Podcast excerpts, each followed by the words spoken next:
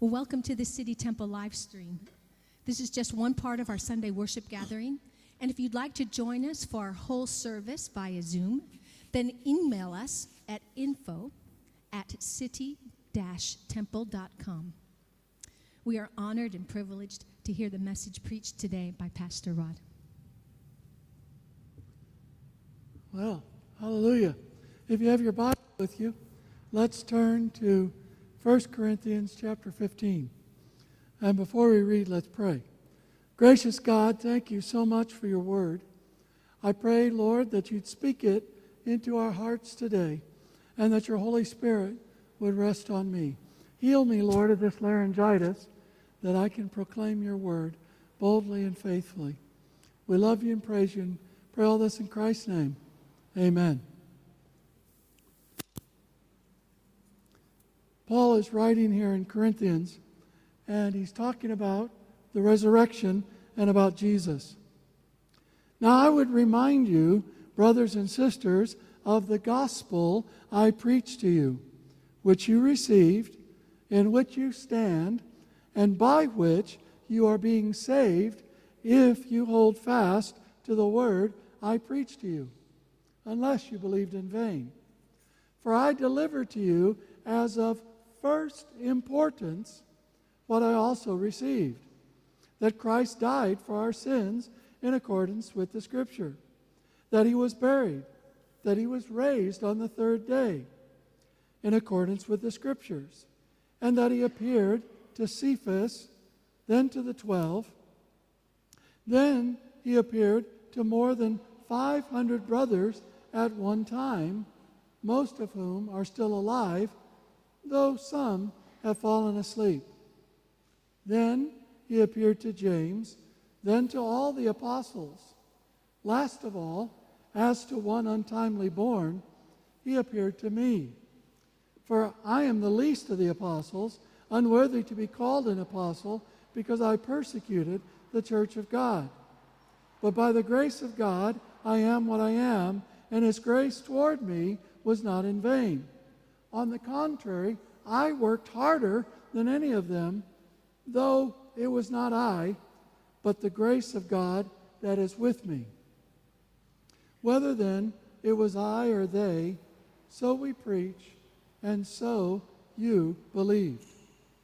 Now, if Christ is proclaimed as raised from the dead, how can some of you say that there is no resurrection of the dead? But if there's no resurrection of the dead, then not even Christ has been raised. And if Christ has not been raised, then our preaching is in vain and your faith is in vain. We are even found to be misrepresenting God because we testified about God that he raised Christ, whom he did not raise, if it is true that the dead are not raised. For if the dead are not raised, not even Christ has been raised. And if Christ has not been raised, your faith is futile and you are still in your sins. Then those who have fallen asleep in Christ have perished. If in Christ we have hope in this life only, we are of all people most to be pitied. May God bless to us this reading from his holy word. Well, last week I mentioned a blast from my childhood uh, there was a, a television program called The A Team. Now, one of the things I've learned about childhood television programs, you know, those that you liked when you were children, you tend not to like them when you get to be an adult. So I don't think I'd like it, maybe not as much anymore. But I watched it faithfully as a child, and one of the characters on the team, it was about a group of four ex-army off, uh, ex-army officers who were falsely accused of a crime who go around the country righting wrongs. And one of the colorful characters is a guy named Mr. T. And you should look him up online sometime. He had a mohawk, a big, dark skinned guy, and, uh, and he had a lot of catchphrases. And one of his big catchphrases was, I pity the fool. You know, I pity the fool who thinks he's going to beat me up. I pity the fool who thinks his gun's bigger than my gun. And, you know, and, and so every week he was saying, I pity the fool because he was big, you know. And, uh, and so you got memes all over the internet now that say, you know, I pity the fool who doesn't get his COVID vaccination. I pity the fool who, uh, you know, trusts this politician. It's all over the place. But, uh, but it's kind of fun, you know. And so when I read this passage from Paul, the first thought, you know, comes into my mind. I was reflecting on a few weeks ago, and I just, all of a sudden, it pops into my mind, you know, I pity the fool who trusts in Christ in this life only. And it's interesting because, you know, nostalgia, I guess when you almost die, it makes you nostalgic, you know. You start thinking about things. And I began to think about a lot of the Christian songs that were old classics when I was growing up. Now, these songs weren't popular when I was growing up. They were popular probably the generation before me, but I tend to be rather backward in my development, you know, so I didn't become a real rock and roller until I was in my 20s. And, uh, you know, before then it was kind of like swing and jazz and country and western. That's why everything I sing sounds like country. But I remember one of my mom's favorite songs was a song called I'll Fly Away. You know? I'll fly away, oh glory, I'll fly away. When I die, hallelujah, by and by, I'll fly away. And I sang that at her funeral. There was another one I sang all the time called Mansion Over the Hilltop. It was about our mansion in heaven. And uh, great hymn that I love, My Jesus, I Love Thee. Uh, it ends up with, In mansions of glory and endless light, I'll ever adore Thee. And it's, it's amazing to me how so many of the songs would mention heaven. So many of the songs would mention the afterlife. So many of the songs that people used to sing back in the, say, the 1910s, the 1920s, the 1930s in the United States, that's where I grew up, uh, they were about heaven. And if you listen to Christian music today, very few of the songs talk about heaven. Very few of the songs talk about our eternal life. They're all about me and who I am. And, and those things aren't bad, by the way. I'm not criticizing. You know, I'm not one of those old guys that says all the old stuff was so better. You know, and those young folks today, they couldn't sing their way out of a wet paper sack. No, I'm not saying that at all. But it's interesting how things have changed. And I've been reflecting on that. You know, why don't we talk about heaven very much as Christians? Why don't we talk about our eternal life? Why don't we talk about the prospects of where we're going when we die? You know, it used to be when you share the gospel with people, you talk about that. You'd say, listen, you know, Jesus died on the cross, like Paul says here. Jesus died on the cross to pay the price for our sins. And because of that, not only are we set free from sin now, we also get to have eternal life in heaven. Now, I remember as a kid thinking, what am I going to do? You know, well, I'm sitting on a uh, sitting on a cloud with a harp, you know, strumming my harp, because uh, and you know, with my angel wings on, and then uh, get a song like "Amazing Grace." when we've been there 10,000 years, bright shining as the sun. I'm thinking, golly, if I'm doing nothing but sitting on a cloud for 10,000 years, that's going to be pretty boring.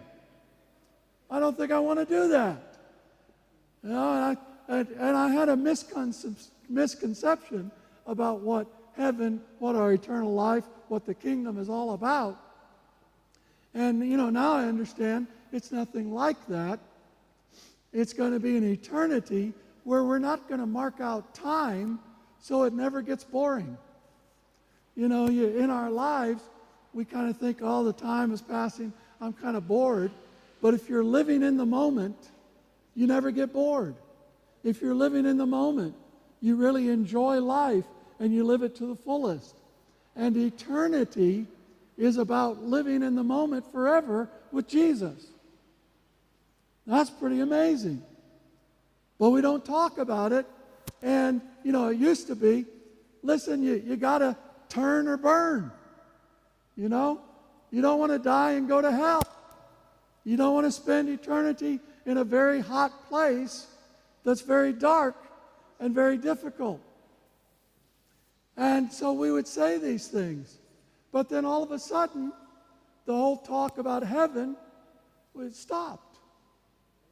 And the talk about hell kind of stopped.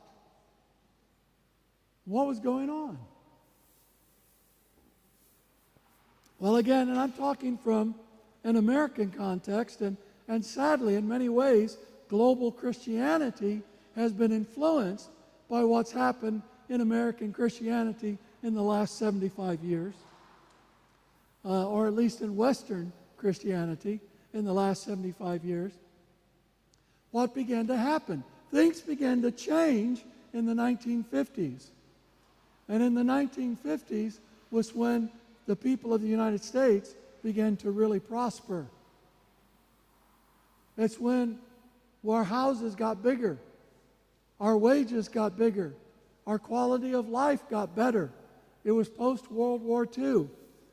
And our economy got strong. And you know, when people are prosperous, or at least when they feel they have the prospect of prosperity, the promise of eternal life doesn't really motivate them so much. You know, for my mom, growing up in poverty, having to leave school at 12 years old so she could work picking cotton in the cotton fields, having her hands ripped to shreds every day as a child, carrying a huge bag behind her that got heavier and heavier as the day went on. When that is your life, when you look to when you look forward to Christmas time, because you know at Christmas I might get an orange in my stocking, which is something my family can't afford the rest of the time of the year. When you're surrounded with that reality, you're looking forward to heaven. But when all of a sudden you got all the good stuff you want, you got your washer, you got your dryer, you got your fridge, you got your cooker, you got the things of life, or you're going to get possibly get those things, then heaven doesn't start to motivate you. And back in the 1950s, more and more Americans became prosperous. And then the churches became more and more like social clubs. Well, they were still preaching the gospel then, but they were also becoming known more for the community work they were doing, for their bake sales and their barbecues and things like that. And by the way, there's nothing wrong with those things. But that became the center of church life, and most Americans in that time identified as Christians. More than 90% of the people of the United States in the 1950s, if you'd ask them, What faith are you? they'd say, I'm a Christian. And so, in that context, you're not really thinking about winning the lost anymore. You're not really thinking about proclaiming the gospel. And then the churches during that season began to compete with each other. You know, if you're in a, a context, say like an environment uh, where Islam is the dominant religion, you don't have the luxury of competing with other churches. But churches were competing with each other, trying to recruit Christians to the church, and they they recruit them by you know really nice ad campaigns, and say you know our bake sales are better, our barbecues are bigger. Our potluck suppers are more potlucky. You know, whatever it was. And they were starting to get, try to get people to come in, and they were looking at trying to get other Christians to come to the church, to move from one church to another church. And that spirit of competition just became full. I mean, churches became full of that. It still exists today, by the way. I remember I've told this story before. A friend of mine who used to be down the road at uh, Holy Sepulchre, a guy named David, he came to me one, one time and we, we had lunch together. And he said, You know, Rod, uh, I don't want you to think, I know you've got the house of prayer that's going on there at City Temple, and uh, we're going to start a prayer room. And I didn't, don't want you to think that we're, we're being in competition with you. And I said, Well, David, I said, when 90% of the people of London are born again, believing in Jesus, following Jesus, we can talk about competition. Until that day comes, we're not in competition. But churches got caught up in this whole idea about being in, in competition. And so, because of all of this, the prosperity and what's going on in the churches, people were no longer attracted to the heaven promise of the gospel. So, Christians began to try to focus on the earthly benefits of the gospel. It was during that time that uh, a guy named Bill Bright, uh, who has gone to be with the Lord, he was a great lover of Jesus. I mean, I honor this guy. So I'm not speaking a criticism here. But it was during this time that Bill Bright developed something he called the four spiritual laws. And the four spiritual laws have been used in various places around the world since the 1950s as a way to draw people to Jesus. And they've been very, very effective in doing that. They're a great tool. I encourage you to look it up online and learn it. But the first of the four spiritual laws was very telling and was a product of that time, and that is this First spiritual law God loves you. Now, we all like that. And has a wonderful plan for your life. Now, notice it starts out God loves you and has a wonderful plan for your life. That's talking about your life here. And at the time, in the 1950s, 60s, 70s, in the United States, in that season of prosperity, that sounded pretty good. So I come to Jesus, and the good life that I'm already living becomes all that much better. And it was a very powerful thing to help draw people to Jesus Christ. But you notice the shift to the focus. And then many churches started to brand themselves. Branding became important. And right now, today, you can grow a big church if you have the right brand. And you promote that brand. Not if you promote Jesus, but if you promote the brand. And there's a lot of churches growing quite large because of their branding. And churches began to compete with the world for who could offer the best benefits. And so the spirit that was operating still operates today in a lot of churches is that you come to Jesus and your life is going to be better than it is if you don't come to Jesus. You come to Jesus and uh, it's like playing the country and western song backwards. You get your wife back, you get your dog back, you get your truck back, you know, everything comes back to you. And, and the idea was, you know, that we need to follow Jesus because Jesus is going to make our life in this world really fabulous. And our songs began to change.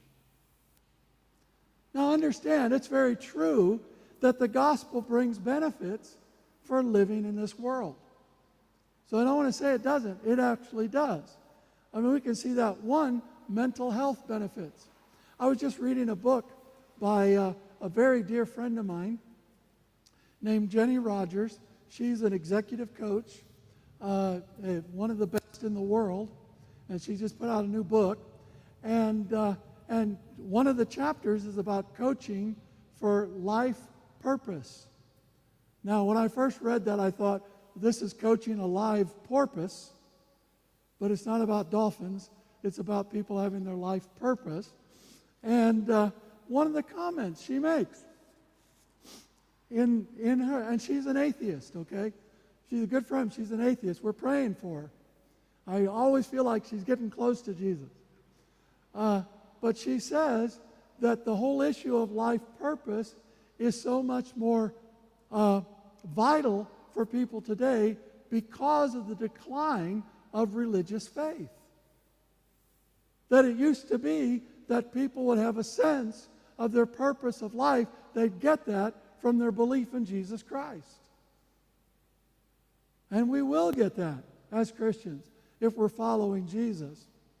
But I, you know, ask why do we have so many problems, such an increase in mental health issues in our world today? An increase in anxiety, an increase in self harm. Why? It's because people aren't following Jesus. There is a mental benefit, a mental health benefit from following Jesus. There's also something that missiologists, people who studied missions, learned many, many years ago, and it's a phenomena that we call redemption and lift. And what they observed was that in many countries of the world, when people chose to follow Christ, especially men in their families, started following Jesus, that the well being of the family and the material prosperity of the family would actually increase. You say, why is that? Is that because God is giving them more money? No, it wasn't. What they found is that these men that would go out and spend their paycheck drinking alcohol with other men would stop doing that. They'd start to come home, take care of their families, invest financially in their families, and the family situation would improve. That's benefit. There are social support systems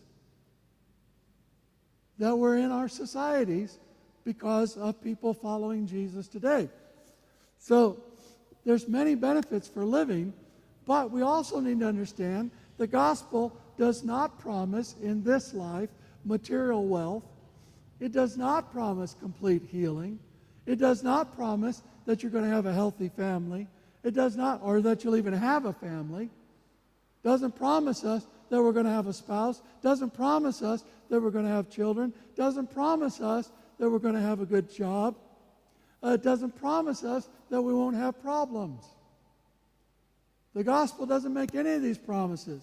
In fact, the gospel does promise that in this life we will have trouble. In this life we will have persecution. In this life we will experience conflict. How about that? You know, come to Jesus and suffer. Now that's that's what we should be preaching out at you know the square Paternoster Square by St. Paul's. Jesus died on the cross, and you can come and hang on a cross too. Follow Jesus. But that was Jesus' message. That was Jesus' message.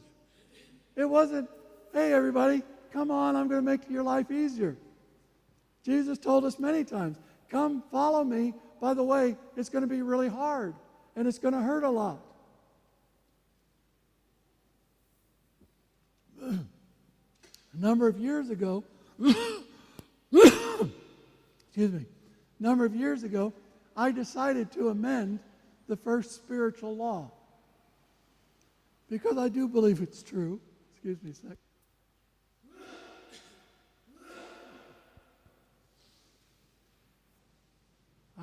I, do believe it's true. God loves you and has a wonderful plan for your life, and it's going to hurt. No, but it's, it's the law. Pardon me. So that really raises a question. I mean, it's a big question here. Why follow Jesus? Why follow Jesus? You know, if it's not going to give us a better life than what the world could give us, and if in fact, in some cases, we could turn to Jesus and be worse off financially. I have a very good friend in Croatia. He built up a very, very large business. It was extremely prosperous. Then he became a Christian. And all of a sudden, he realized that he could no longer cheat the government out of the taxes that he had supposed to have been paying them. You see, he built a large business because he never paid taxes. And he committed not only to starting to pay taxes, but to pay back all the tax that he had not paid. Nobody found him out. But he made the commitment and he followed through with it, and he lost his business. And the last I heard, he was driving a taxi. Again, that's not something we normally put on posters to try to recruit people to following Jesus Christ. But that's the reality. So, why do we follow Jesus? Why surrender your life to Jesus Christ and become his disciple? Well, the first thing is that Jesus has risen from the dead as a seal on the truth of the gospel. In other words, Jesus is true. His message is true. Christ is true. The gospel is true. Now, as Paul said, if Christ is not raised, then our faith is futile and we're still in our sins, but Christ has been raised from the dead. Of all the ancient historical facts, that is one of the most well established ancient historical facts. Jesus Christ died on the cross and was buried, and on the third day rose bodily from the grave. That is true, and it demands a response from everyone. Either you accept the truth and base your life on truth, or you base your life on what is not true, on what is false, on what is temporary, on what does not last. And you might enjoy it for a moment, but that joy will always be fleeting. So we follow Jesus because it's true.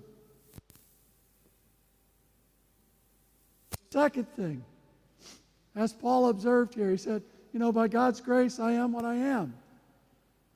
And I'd say, second reason we follow Jesus is by God's grace, we are who we are. And following Jesus will make the best of ourselves. Now, understand, I'm not saying that following Jesus is going to make you healthy, wealthy, and wise. Well, it probably will make you wise, but not necessarily healthy or wealthy. But in following Jesus Christ, you're following the one who created you. You're following the one whose grace is lavished on your life.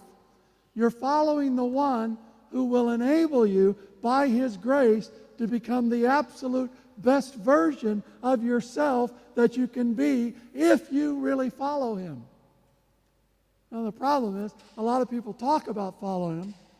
They claim to be Christians, but they don't follow Jesus.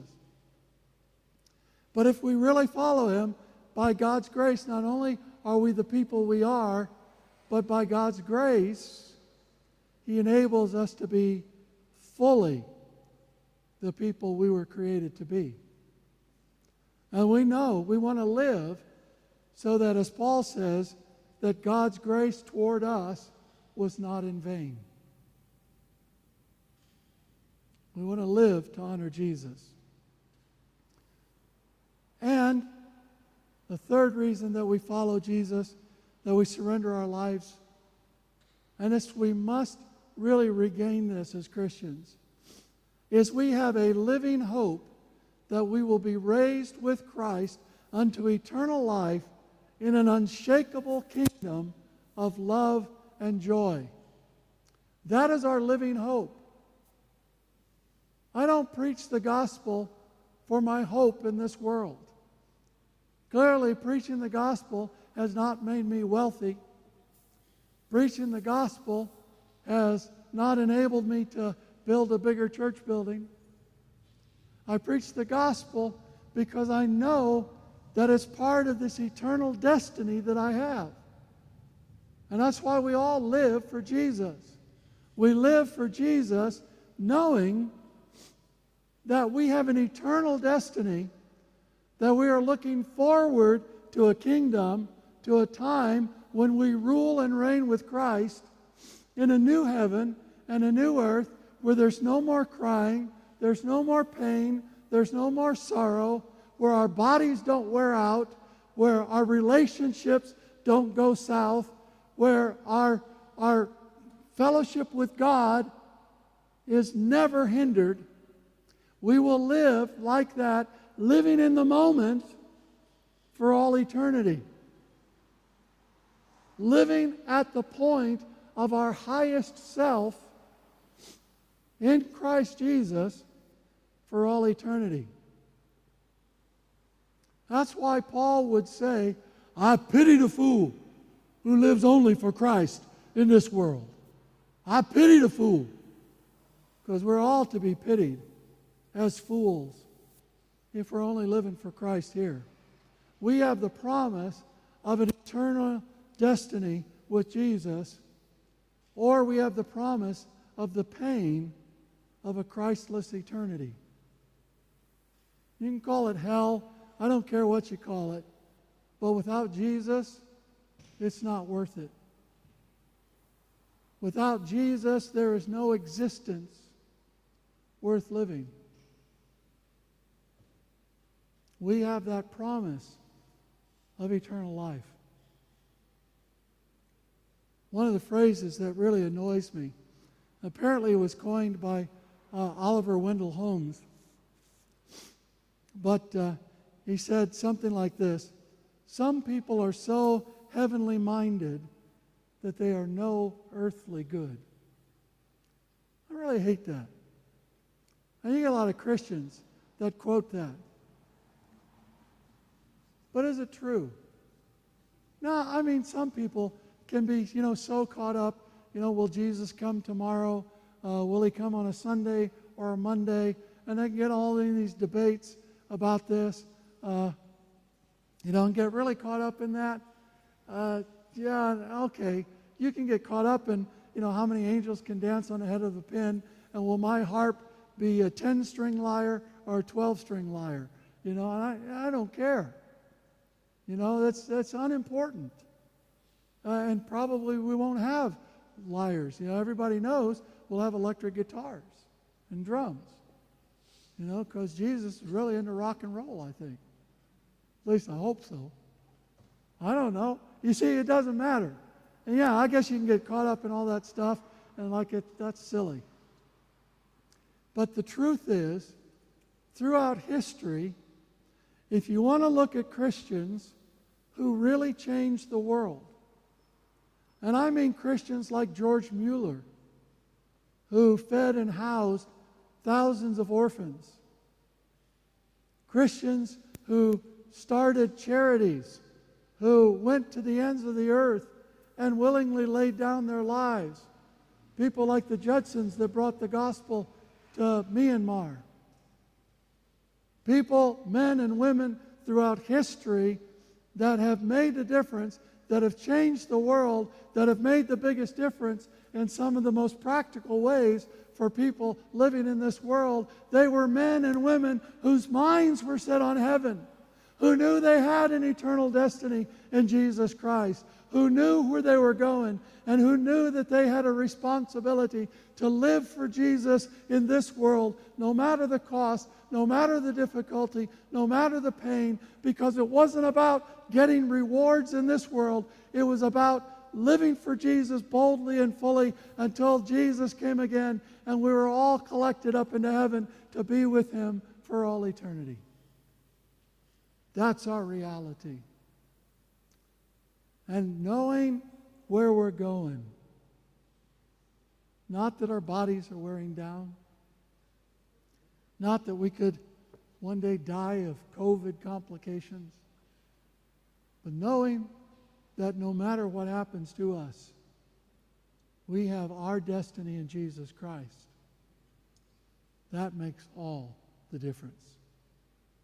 Father God, we love you and praise you. And I pray, Father God, that you would stir in the hearts and minds of anybody watching this talk. If they have not fully surrendered their lives to Jesus, lead them to do it right now. Just saying, Jesus, I offer myself to you. I belong to you. Thank you for dying on the cross, paying the price of my sins. Forgive me and cleanse me, and fill me with your resurrection life in the power of your Spirit. Gracious God, Father, Son, Holy Spirit, we love you. And I thank you because of the resurrection of Jesus Christ. We can know that we have an eternal destiny with you and other brothers and sisters in Jesus, filled with love and joy, living in the moment for all eternity. We love you and praise you and pray all this in Christ's name. Amen. Amen.